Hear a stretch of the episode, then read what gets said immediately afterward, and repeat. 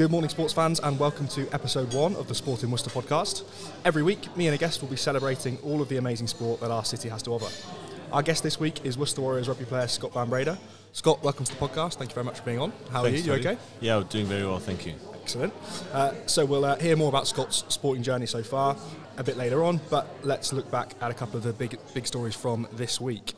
So, Scott, you in, into your basketball at all or not? Oh, bits and pieces, not too much. I know the um, NBA has just started. but- NBA's just started. More importantly, though, the Worcester Wolves played on uh, on Friday night, and unfortunately, they lost to the London City Royals, 77-64. Um, so they'll be hoping to bounce back this week with a home game against Bristol Flyers at the University of Worcester Arena. Uh, so if you get a chance, do pop down to that.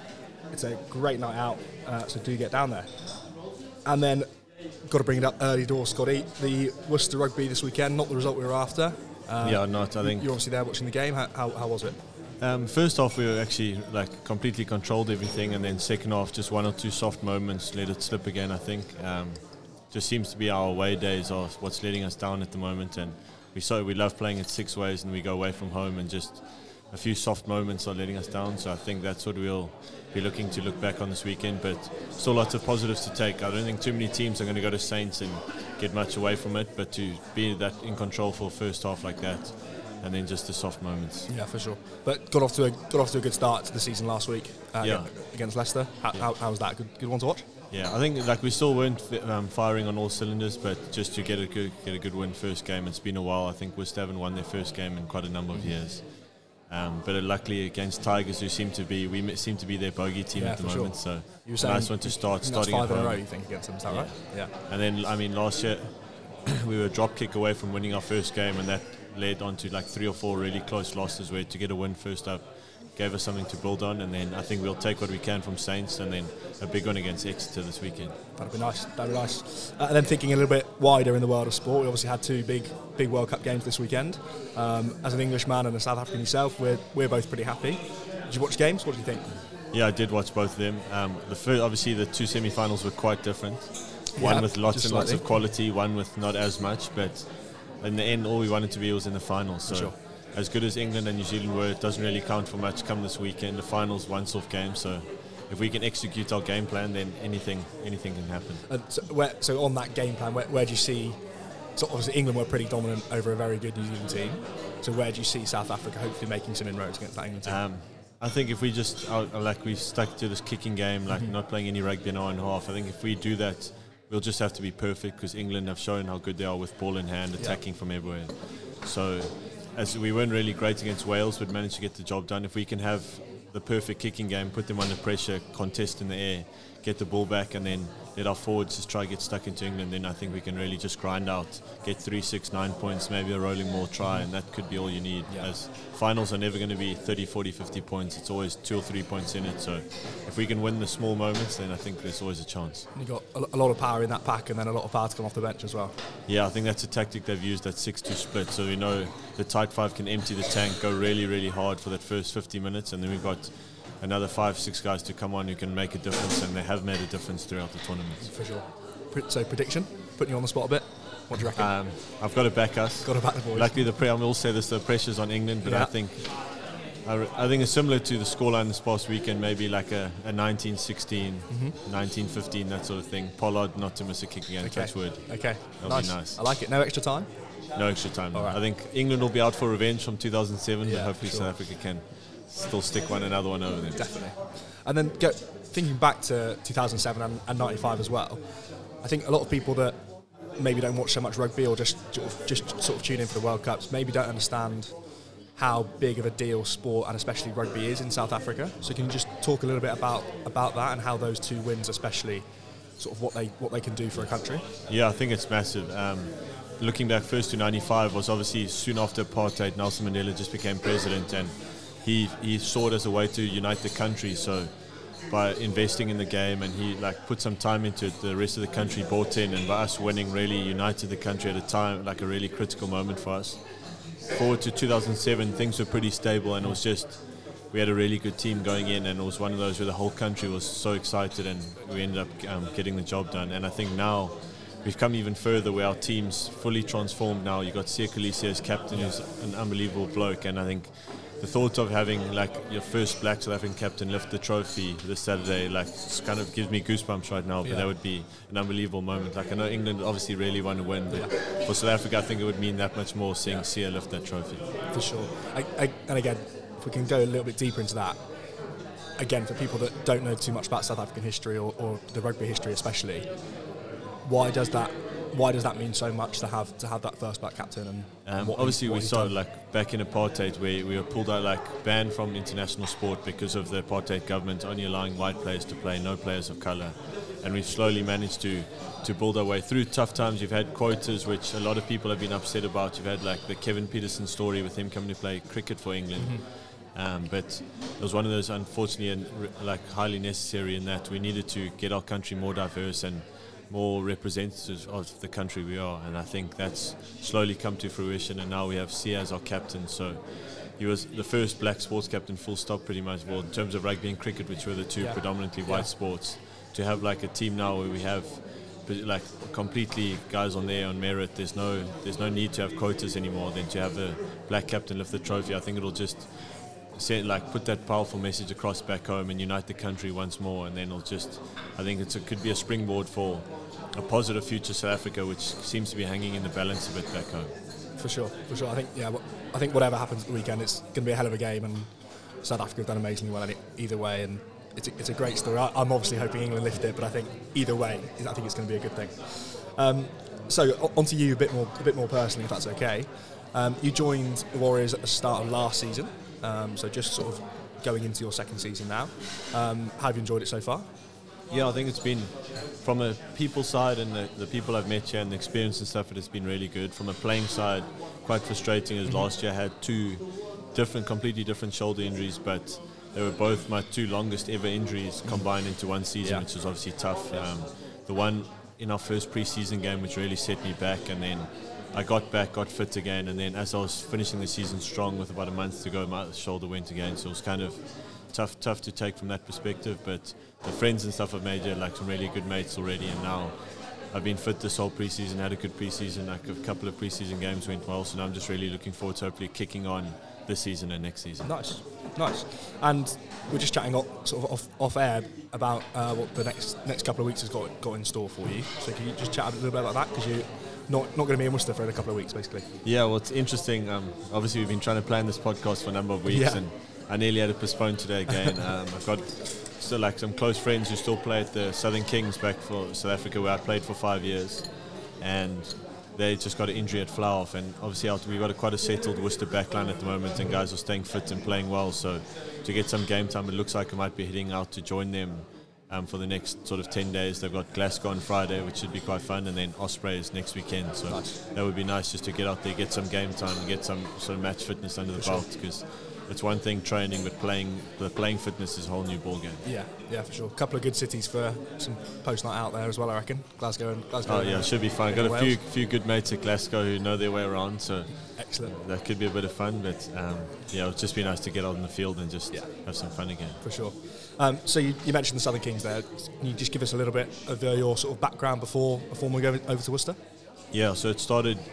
Obviously, played all the way through school. Then I went moved to the Eastern Cape for like we call it post matric year because I wasn't sure cricket and rugby were both kind of equal for me. Well, cricket was actually more so my favourite sport. Okay. Rugby was like backup, and then went there had good season cricket and rugby. And two of my school coaches actually started the Kings Academy in Port Elizabeth. They offered towards the end of that year to join them for two years. And so I just thought, like, I've always wanted to be a sportsman, whether by cricket or rugby, it was take what I can get sort of thing. And then that was kind of the springboard. And that first couple of years went really well. Like, then we got into Super Rugby, like, played a couple of games that year. Fortunately, just lost our promotion relegation game, but then stayed on for another few years. And then, and we might get into this later, but we kind of, the, the president had promised sponsorship after sponsorship. We ended up going bankrupt, and a whole bunch of us just threw in the towel and left. And we still got a lawsuit going to this day, actually, Oh, which really? is Still probably a story for a different podcast. Okay, yeah. Um, and then it was kind of, then I, luckily I knew the coach back in Western Province, my old hometown, and he said, listen, like his exact words was John Dobson, like a, it's an awesome human being. He said to me, if you haven't become a rugby player in the last couple of months, like we'd love to have you. Yeah. So this was a Saturday afternoon, packed my bag Sunday and drove down Oh wow. trained two days. Then we had this big guy on team culture, so we had a big night out. Always that helps. weekend. Yeah, Always and helps. then next week I was straight in, played the played there, and then next thing, it kind of from there went like a few um, guys went to the Olympics with Cheslin Kolbe and Juan de Jongh for the Stormers. Oh, So then I ended up getting Stormers going on tour to Australia for a couple of weeks, which was loads of fun. Mm-hmm. Played a season of Currie Cup, and then ended up signing for Jersey the following year because I'd always been looking to come overseas. Yeah. And then- Jersey Reds in the championship. J- Yeah. yeah. Yeah. Um, that's where I met obviously your brother. So Yeah, that was for sure. good fun, and like had a really good year there, and that's just um, led me to Worcester. And now, happily living in Worcester and really enjoying it. And enjoying the city? Yeah, I am. It is like Yeah. nice and small, but once you know your way around and Mm-hmm. you can, you know where to go, it's actually really nice, and it's so perfectly positioned in terms of Yeah. getting to Bath or Bristol Yeah, or up to Birmingham, and it's not too bad to get to London either. So it's a really nice position. And good coffees. Yes, there are some lots of good coffees. Uh, so, just touching on, on the Jersey Reds a bit, a bit last year, quite a strange place in, in a lot of in a lot of ways to go and play rugby. Such a small island, obviously very close to each other all the time. Lots of time spent with each other all day, every day. Is that a different sort of culture there than it has been at the other clubs you've been to, just because of the nature of the island, or Yeah, I think you hit the- like all what you said, they hit the nail on the head. Um, it is you become quite a close bunch of mates there Yeah. because obviously all together all the time. There's no running or hiding away or just popping out like driving to somewhere for for a weekend. Yeah. You're always on the island. You're always seeing each other every day. It's a coffee here or something. Yeah. Every weekend you out watching sports somewhere, having a few beers. So it's quite a really good fun. Um, I think that you also need to be careful there of getting stuck on too much. So when Mm-hmm. the off weeks come, try and get off the island and just get away a bit. But I think from a rugby perspective, it's really good. Whereas if you have like an oh yeah, we had a really close bunch of mates in the end, which were willing to do whatever they could on the field to help each other. And I think that led to a really good season for us. And I think they've been going the year before I got there, my year, last year, and now this year they've started really well. yeah, They, Harvey's got something good going on there, and he knows how to what players he needs and how to manage them. And I think the guys, once they get on jersey and experience the life, it's really good fun. And I mean, the summers with the beaches are unbelievable. Yeah. So Yeah. you take advantage wherever you yeah, can. for sure. And if, for, the, for those that don't know what we're talking about, get yourself on Twitter, look up some of the Jersey Reds tries because they score some they score some absolute worldies. Uh, so have a look at those. Um, so again, just t- thinking about Worcester for this year, la- last few years have been tough for Worcester. Um, sort of always sort of like trying to trying to hold on, trying to survive, trying to battle relegation. Is there a, do you feel like there's a different attitude this year? Is it looking up the table a little bit more, or is it realistic in the sense that there's a lot of other good teams and we're just trying to hold on, or what, what, what do you think? I think we've got to got to be looking up. I mean, like it's been quite a settled squad now for last season coming into this year. Like made a few good signings, mm. and I think we've got to. We were only say two wins last season from being in the top six, and I think na- the nature of the Premiership. If we can be really good at home and start upping our waveform, we can we can we need to look up and need to look top six because I think as soon as you start thinking about relegation or thinking about surviving, you naturally drag yourself into there and lower your performance. But I think it'll be really good for us to to push on now. And like this is the season, I think we need to show we're not the Worcester of old, where you're thinking 10, 11, 12. we've got to be new Worcester, and we're thinking five, six, seven sort of thing, and really start pushing ourselves up and making a name for ourselves Yeah. because we don't want to be stuck in this limbo every year where with two months to go we're looking we're close to the bottom we rather want to be two or three points off the top four and really pushing pushing the big teams and making a name for ourselves Yeah, for sure, for sure. You mentioned a couple of times now that sort of um, home record versus away record, and I've played a little bit of sport, not definitely not to the standard you, you guys are. Why is it so different, and why is it so common that teams do well at home and less well on the road? Is it is there something you can sort of put your finger on for that, or is it is it just one of Um, those things that, that just seems to happen? It's, t- it's okay. I suppose it's always down to a mindset thing, and even though you don't, like you try and deny it, you try and deny it. For some reason, it just it's always there. And I, if I can think to back when I played back in um, Port Elizabeth one season, I had a kicking record at home of over ninety percent, but then away from home at seventy percent. And it's like, I think you get so comfortable in your surroundings. you're so happy, like in your home change room, like it's your friends and family around. It's all everything's happy days. So even when things start going wrong at home, you're at home, you're comfortable, you can get it right. But when you're away from home and things start going wrong, then the crowd jumps on your back and then they're in your ear, and then it almost like things compound. Whereas at home, it's easy to wrestle momentum back and keep going because as soon as things go wrong for the other team, they seem to fall into oh no, it's, we're away from home, everyone's on our case and things like that. Whereas at home it's different. So I think it's t- it's just one of those things you've got to work on and try and try and get right. Yeah, yeah, for sure. So going back to uh, Scott, Scott as a kid, you, you, you mentioned earlier you played played a lot of cricket and a lot of rugby. Any other sports? Most South Africans play about a thousand sports and seem to be really good at them. So Those are always my two big Okay. sports. Like I played a tiny bit of golf when I was younger, but didn't really enjoy it. Whereas now I'm quite a golf freak as well. yeah, but, okay, yeah, Um, it was always cricket and rugby. At my school, we, I was in like quite a big school in Cape Town at Rondebosch, and it was you didn't really need to. It wasn't like they needed guys to play every different sport. So I could focus in the summer. It was just cricket, so I Yeah. could play cricket every day of the week, kind of thing. Games twi- like in midweek and on weekends, and I loved it. And then winter was just rugby. So that's always the way I grew up. And I had a funny like cricket is always my main sport when I was younger. I actually played hooker in junior school. Like Oh, really? was a little bit short and chubby guy, Okay. and then grew grew going sort of 13 14 moved to lock because I was quite slow still got a bit of pace fif- at 15 and then age 16 I decided cricket was my main sport I'm just going to have fun with rugby and move to the back line and Okay, then yeah. things just kind of worked for me Yeah. like a few things fell in my way the next couple of years and then worked I was actually in grade 11 I missed half our rugby season on cricket exchange to Rican College just Oh, up the road so Okay. and that was loads of fun three months I just got to play cricket and didn't have to worry about any schoolwork Nice. as a 16 year old Sounds that's alright, the dream Yeah. yeah, I can imagine. What, what were you as a cricketer? uh, I used to open the bowling and then bat sort of low, like six, seven, eight, depending on how well I was batting. I suppose. A, a, fe- a feisty, quick, quick bowler, or To be honest, not that quick. Like No? I developed a bit of pace late on, but I was more like just line and length Okay. areas. Like I would, Yeah. I could sit on one end and just bowl all day, and I never used to get tired. So I really enjoyed that. Like Okay. kind of trying to outpatient the batsman almost. See, Yeah, see who would crack first, Yeah. and lots of time, more often than not, I got them to crack before I did. Okay, nice. I have zero patience, so you could have got me plenty of times, I'm sure. When did it become clear that rugby was probably going to be the way to go rather than the cricket? Probably only that first year when I was doing post matric. I went to Kingswood College um, in Grahamstown. So at Rondebosch it was neck and neck. I played provincial cricket that year, not rugby. And then the way the system works in South Africa, there's not really sort of cricket academies that you go to and you can play for three years and there's under 21 league and things like that. Whereas Yeah. rugby, you have that opportunity. So I could, at the end of the Kingswood year, I was either go to university, play cricket and study, and then hopefully build your way up and break in like through the club system, or it was join a rugby academy. Then you're playing an under 21 competition. You're pushing for places in like the, the sort of um, our version of like a Premiership Cup tournament, the old okay. LV Cup Yeah. and there was just like the platform to become like a professional sportsman is just not I wouldn't say easier because it's so tough but Mm. the platform was there to become a professional whereas for cricket it's much much more difficult Okay. and you see so many young guys now coming overseas to try to get into counties because you have that sort of county system where it's back home you have the franchises but it's just not as stable or as as like not in as good a position to become like a professional sportsman. And I think you can see now, unfortunately, in the way our cricket's doing and our rugby's doing, well, cricket seems to be on a slippery slope, which we need to stop quickly, and the rugby's on an upward slope Yeah. because the platform's there and the foundations are there. Yeah. And a, a great, great summer of cricket. If you were in England, which you obviously were, probably, probably not so much as a South African fan.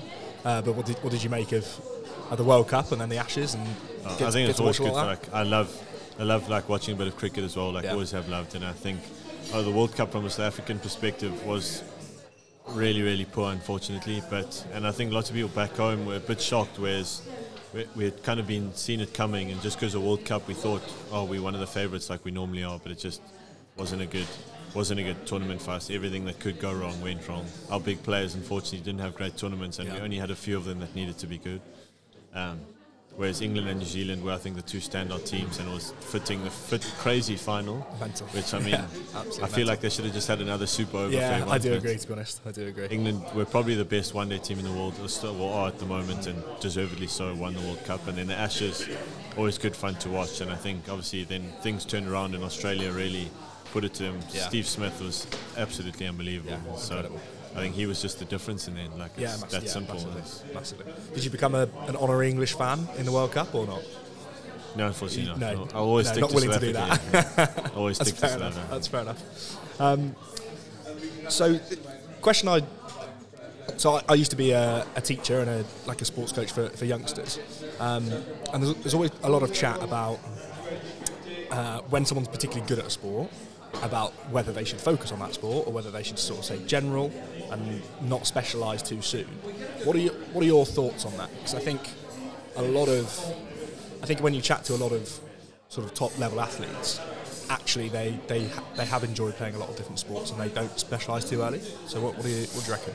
Yeah, I think for like for the sales for my kid, I would want him to play as many sports as possible. Like you said, so many of the top top sportsmen when you they always are, seem to be just a little bit different from the rest, and they seem to be the best because of something else. And I think lots of them, when you talk to them and they speak about when they were younger, they played four, five, six sports, so they got to learn different codes and different body movements and different things like that for all different sports. Whereas if you just focus on one sport, you kind of create like a human robot almost, Yeah. and you try and get every little thing perfect. But in the end, those Sort of don't seem to Tiger be like Woods mould, Yeah, they'll be really good. but But even yeah. someone like Tiger, you think like the flair and the shots he can Yeah. play, like it's just he's he's obviously just a different sort of Yeah. he's unbelievable. And maybe individual sports you can almost think.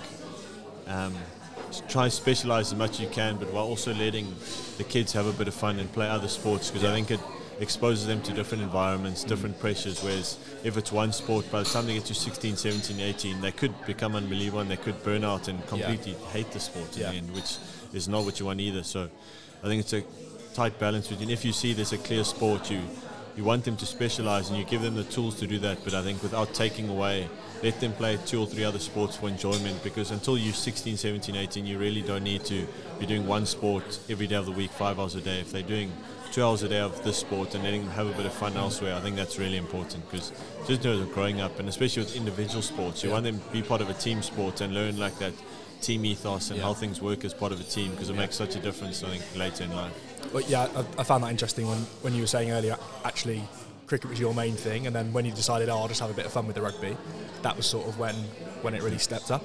So actually, sometimes taking that pressure off and just, just having a bit of fun can, Yeah. can work wonders. Yeah, exactly. Like there was rugby was like my nothing to lose sport almost, and then um, as things got a bit more hectic because of the pressures I'd almost faced in cricket, helped me put me in good stead for the times that came in rugby, and Yeah. then my cricket experience kind of helped me on the rugby field, Yeah. and then things just worked, and and then it was happy day. Like it just worked, I suppose. So, touched a little bit on it there, but would you have any any advice to any sort of young athletes that are listening that maybe want to grow up and be the next the next crop of Worcester Warriors players? What would your what would your advice for, for some youngsters be? Um, from a pure rugby perspective, I would say get your skills as good as they can be because I think in the end everyone can tackle, everyone can run fast and have said, but if your your small skills are good, that's the thing I'll try and get because that's the one thing you can put yourself apart from everyone else. Because you Yeah. get the guys who are really fast, you get the guys who are really big, but if you have really good skills, you can always you can play whether you're big or small or. Um, and otherwise, just enjoy it while you're young. I think play other sports like we've said, have a bit of fun, and then when things start getting serious, know when it's time to to get a bit more serious, and then when your coaches are telling you to do X, Y, Z, do X, Y, Z, because I promise you it pays off. I'm, I was never the most crazy talented or anything rugby, but like when coaches gave me advice, I took it on board and I really worked hard at it, and it was more hard work that's got me to where I am and than talent, and I think even if you look at the best, the Tiger Woods is like if you put his hours of golf versus now this guy who's second in hours of golf. The reason he's number one is because of the hours they put in. It's Yeah. not because he was woke up one day and he was just great at golf. Yeah. He put in the time, and in the end, the guys who put in the time get the benefits. Yeah, for sure. So stay, staying on Tiger and on golf a little bit. You said you're a, a, a little bit of a golf freak now. Do you, any good? What do you play off? Um, sometimes when back home when I was playing a lot, I got to about like a six, seven. So at the moment, I'm maybe like a nine, ten. Okay. Obviously, So- English you only get to play. You only get to play three or four months of the year, which is quite tough. Yeah. Um, but yeah, I do enjoy it. Like it's it's too like just from playing a lot, you get like it got a little bit good, and then Yeah. makes it. It's quite fun when you're getting when you're getting better. So It's a, it seems to be a big thing in, in the rugby world. That seems to be a lot, a lot of lot of time spent off. Seems to be playing golf. Yeah, I think it's just the best. Like on your off day, you get like a full ball, you go down, you play every week. Like you talk a bit of nonsense, maybe Yeah. put like a ten or twenty pounds Yeah, in the yeah, game, and yeah. just have a bit of fun. And it completely like, even though it's the most frustrating game in the world, it's somehow it's also the most relaxing game at the same Yeah, time. It yeah, completely, completely. takes your mind away Yeah. from it. So. It's like a, and it gives a different pressure, which is quite fun. When you're standing over, I'd rather have a kick in front of 50,000 people than a 10 foot putt in front of my three friends to win the game. yeah. Like that. Yeah, for sure. Who are the uh, who are the other good golfers in, in the Warriors? We got quite, quite a few, but I think the few of the regulars are like Perry Humphreys is also a good golfer. Plays of like we all play off similar handicaps. Marco Mama, uh, Francois Venter, like all really good, and then Cornel du Preez plays a bit. Like Millsy plays, Chris Pennell. They all play a little bit, but the, the closer for like the other four of us are. we play more than more often than not. So And if, is there anyone that's had a go but just can't do it? Anyone that's terrible? I think gonna- the guys wrap them out on that or not? they don't they, like they don't want to they won't come play with us if they don't back themselves. So it's quite a bit tough. Like we try and encourage guys to come join us, but then they're a bit more. No, we don't want to play because it's not going to go too well. Even though it's, we all started there, I was once once one of those guys, Yeah, and yeah. I've kind of Yeah. got it to a reasonable level. So I'm trying my best. I, I think I'm still one of those guys, but I'm, I'm doing my best. Like you say, don't get to play enough. Um, what's the favourite course you've ever played? uh, back home, at, like we're really blessed in South Africa with golf courses. Um, my favourite's probably Samola in the Eastern Cape. It's just really, really nice. Okay. But I've been lucky. I played St Francis Links, really nice. Normally a top ten course back home. Um, and the two Sun City courses, the Gary Player Country Club is unbelievable. So where they play the Nedbank Challenge every Nice. year. Awesome. Nice. Right. Uh, so just a few sort of random quick fire sporting questions, if that's all right. Um, first one. These, a couple of these might be tricky if, as you haven't had any time to think. But first one. What is your best sporting moment, both as a fan and as a player? So best sporting moment as a fan to start with. as a fan, because we're talking about the Rugby World Cup, definitely 2007. Um, watching one of my mates' place, with like all our like be- close best mates, watching South Africa win the World Cup final. Beers were flowing, a few Heineken kegs were around. like that was by far, I think, definitely. Yeah. Oh, and then I must actually throw in the 2005 um, Champions League final. Big Liverpool fan Ah, coming back in Istanbul. Okay. That's as close as it, as good as it gets. Okay. They're two, two pretty good choices, to be fair. That's decent. And then what about as a, as a player? As a player. Um, Doesn't need to necessarily be on on the biggest stage. It Yeah. could be like a, a school final or, or whatever. Um, I think, yeah, actually, if, when you mentioned school there, in my matric year at Rondebosch, we hadn't beaten our main arch rifle bishops for about five years. Okay. And in my year, we beat them 16 10 away at home. And it led to one of the probably best nights of all time. Okay. So I think that's, that, like, nothing, not too much has come close to that. to Okay, nice. So on, uh, just going to stay on Liverpool. Go back to the, the quick fire questions. You obviously the 2005 slightly different to last year's final, but you still must be pretty happy that you're Champions League champions again at the, at the moment. Oh yes, of course. Like it's been between 2005 and getting to the success last year. There's been a lot of ups and downs. Far too many downs for my Yeah. liking, but Yeah. I've managed to stick through the thick and thin. And I think Jurgen Klopp's brought us out on a really on the good side. And like we, there's not too many weaknesses in our team at the moment. And hopefully. This year could be the year, touch wood. Touch wood, hey. We won't talk Touch too much. One week at a time. Villa Yeah. this weekend, we'll go and then we'll worry about the next game after that. Who's your favourite Liverpool player of all time? oh, Steven Gerrard. It's got to be, Sim- yeah, it's got to be. It's no competition, to be Yeah, honest. that's fair enough. Favourite manager? Is it is it Klopp? Is he is he up there? Yeah, or? I think I love Klopp. He's awesome. Like I enjoyed Rafa in his time, but Yeah. Klopp just is something else. Yeah, he's just amazing to watch, Yeah, isn't he? Every exactly. interview is just amazing. Yeah. Okay, back to the uh, the quickfire questions. Have you heard of Have you heard of Room 101? No. No. So it's basically it's a TV show in in the UK where guests go on and they choose something that they hate Yeah. that they want to banish to Room 101, Yeah. and it means it would never exist again. So. Do you have a sporting room 101? So mine, for example, Yeah. would be in football when the referee gives the decision and every single player swarms the referee. Like if, if I had a if I had a choice, I'd put that in room 101 and it would never happen again. Yeah.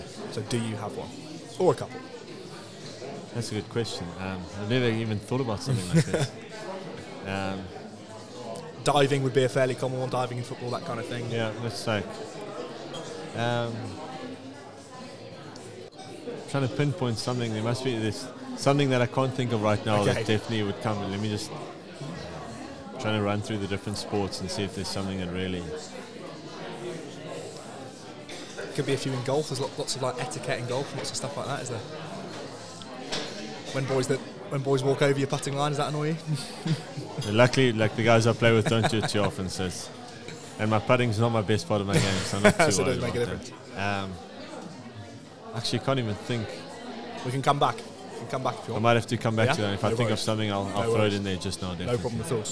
Uh, so thinking up with the uh, the next week ahead, obviously the Worcester boys have got Exeter on Sunday. Is that Yes, right? So that's, that's going to be yeah. a pretty tough game. Would you, you, probably expect? Though Exeter haven't started quite as well as they sort of finished last season. What are you What are you thinking for the boys on at the weekend? Um, I think the one thing when you're playing Exeter, it's almost similar to playing Sarries. You kind of know what's coming. Mm-hmm. Um, a lot of big boys coming around the corner.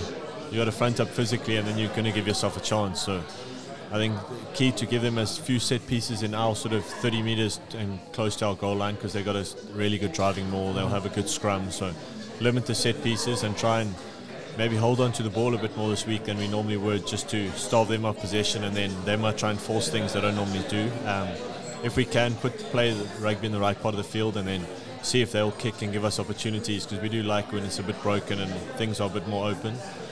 Um, but I think the physicality is the big one this week, and we if we front up there, then you even the playing fields, and then it's game on. If we don't front up there, they'll run all over us and then have their way with us. But I think that shouldn't be a problem at home this week, and especially after a disappointing result the, this previous weekend. I think the boys will be up for it physically, and then if we can get a bit of bit of space, hopefully it's nice and dry, and we can play a bit of rugby as well. Yeah, and, and again, not a similar to Leicester, not a, not a bad time to pay them when they've got two or three of their sort of stars stars out of the World Cup at the moment. Yeah, no, it is. Yeah, unfortunately, obviously they got Stuart Hogg Yeah, back he just saw in. him drop, drop back in. Yeah, So it would be nice if he maybe got another week off, and then. But I suppose with him, it's you also know what's going to come. He's going to run it back. So kick chase, kick it down to him, and then give a good line and Yeah. see if he wants to try something. Yeah. Instead of kicking it back, it could play into our hands Yeah. rather than the other way around. So we know he's a quality player. Don't give him space, and then the rest can we can Yeah. take care of the take it. It's all on us really. and he's got that that monster, that monster boot as well, hasn't he? If he, if he needs it, yeah.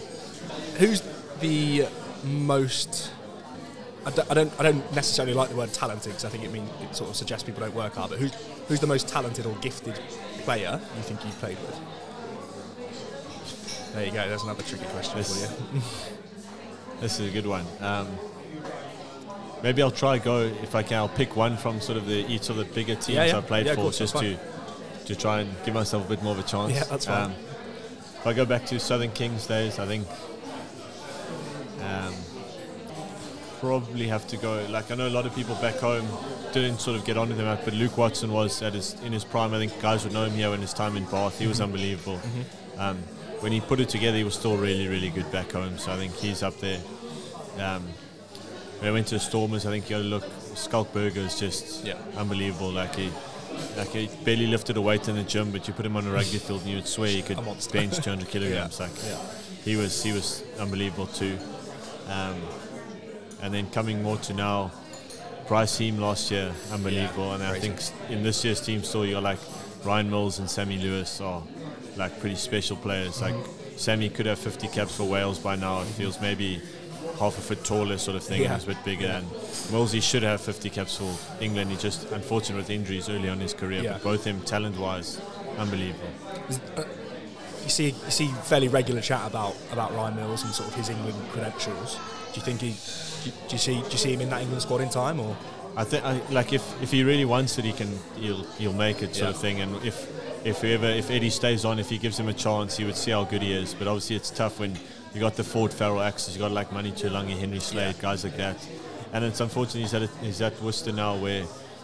Team play like coaches will look and say, "Oh, it's Worcester. They coming s- 9th, 10th, or mm-hmm. 11th." Whereas if us as a team, if we can get up to five, six, seven, I Yeah. think you all of a sudden you'll see two or three Worcester guys in the mix there. And Yeah. someone like Millsy could he's played Flower before he's unbelievable 12 he could be that 10 12 Yeah. he's actually a 12 Yeah. and you wouldn't have to put Farrell there you could play Farrell Millsy or Ford and Millsy Yeah. like quite easily um, he can kick off both feet he can do pretty much whatever he wants when he wants to do it so I think if if we can as a team improve I think it'll show those players in a more better light whereas play, like outside people don't kind of take us seriously because we Worcester and Down the we're, we're down at the bottom. Yeah. Although if you took out like the Le- you think of all the good Leicester English yeah, players, yeah, like yeah, for sure. they came so near the bottom last year, but because their players are already in the mix, they're Yeah. in the mix. Whereas if you took away their caps, would any of them be picked last year? Yeah. That's a whole different story. Yeah, yeah, that's a good question. That's a good question.